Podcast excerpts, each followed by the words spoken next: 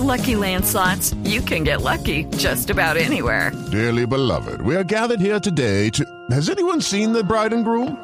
Sorry, sorry, we're here. We were getting lucky in the limo and we lost track of time. No, Lucky Land Casino, with cash prizes that add up quicker than a guest registry. In that case, I pronounce you lucky. Play for free at LuckyLandSlots.com. Daily bonuses are waiting. No purchase necessary. Void were prohibited by law. 18 plus. Terms and conditions apply. See website for details. Y en Blue Radio seguimos aprovechando este día para el resarcimiento de las víctimas, para hacerlas visibles y recordarles que no están solas. Por eso, en el siguiente informe, recordamos quiénes son los principales victimarios del país. Según sentencias judiciales, el secretariado de las FARC, hoy en día encabezado por Timoleón Jiménez alias Timochenko, es uno de los principales victimarios del país.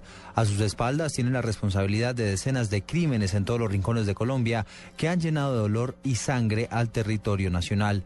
Uno de los hechos más recordados, sin lugar a dudas, tiene que ver con el carrobomba en el club El Nogal, en Bogotá, que dejó 36 muertos y más de 200 heridos aquel 7 de febrero del año 2003 y que le fue atribuido a alias El Paisa de la columna Teófilo Jorero de las FARC.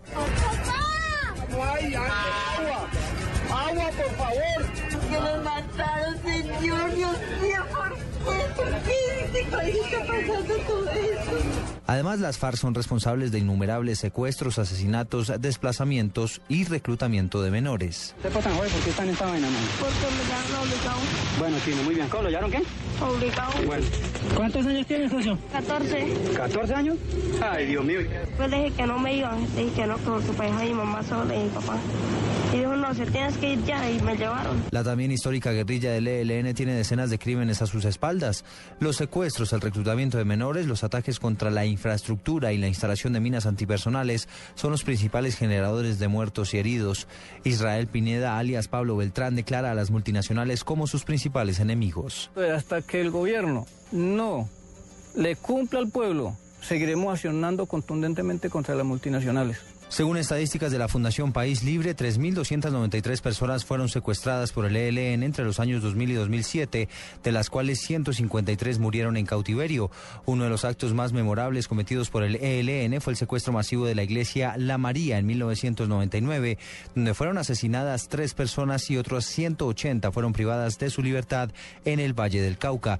Isabela Bernaza, una de las secuestradas, recordó lo sucedido. Están todos los recuerdos de una vivencia muy intensa, muy dolorosa, donde muchos de nosotros fuimos privados de la libertad, separados de nuestras familias, algunos hasta por seis meses. El paramilitarismo es otro de los grandes victimarios en Colombia.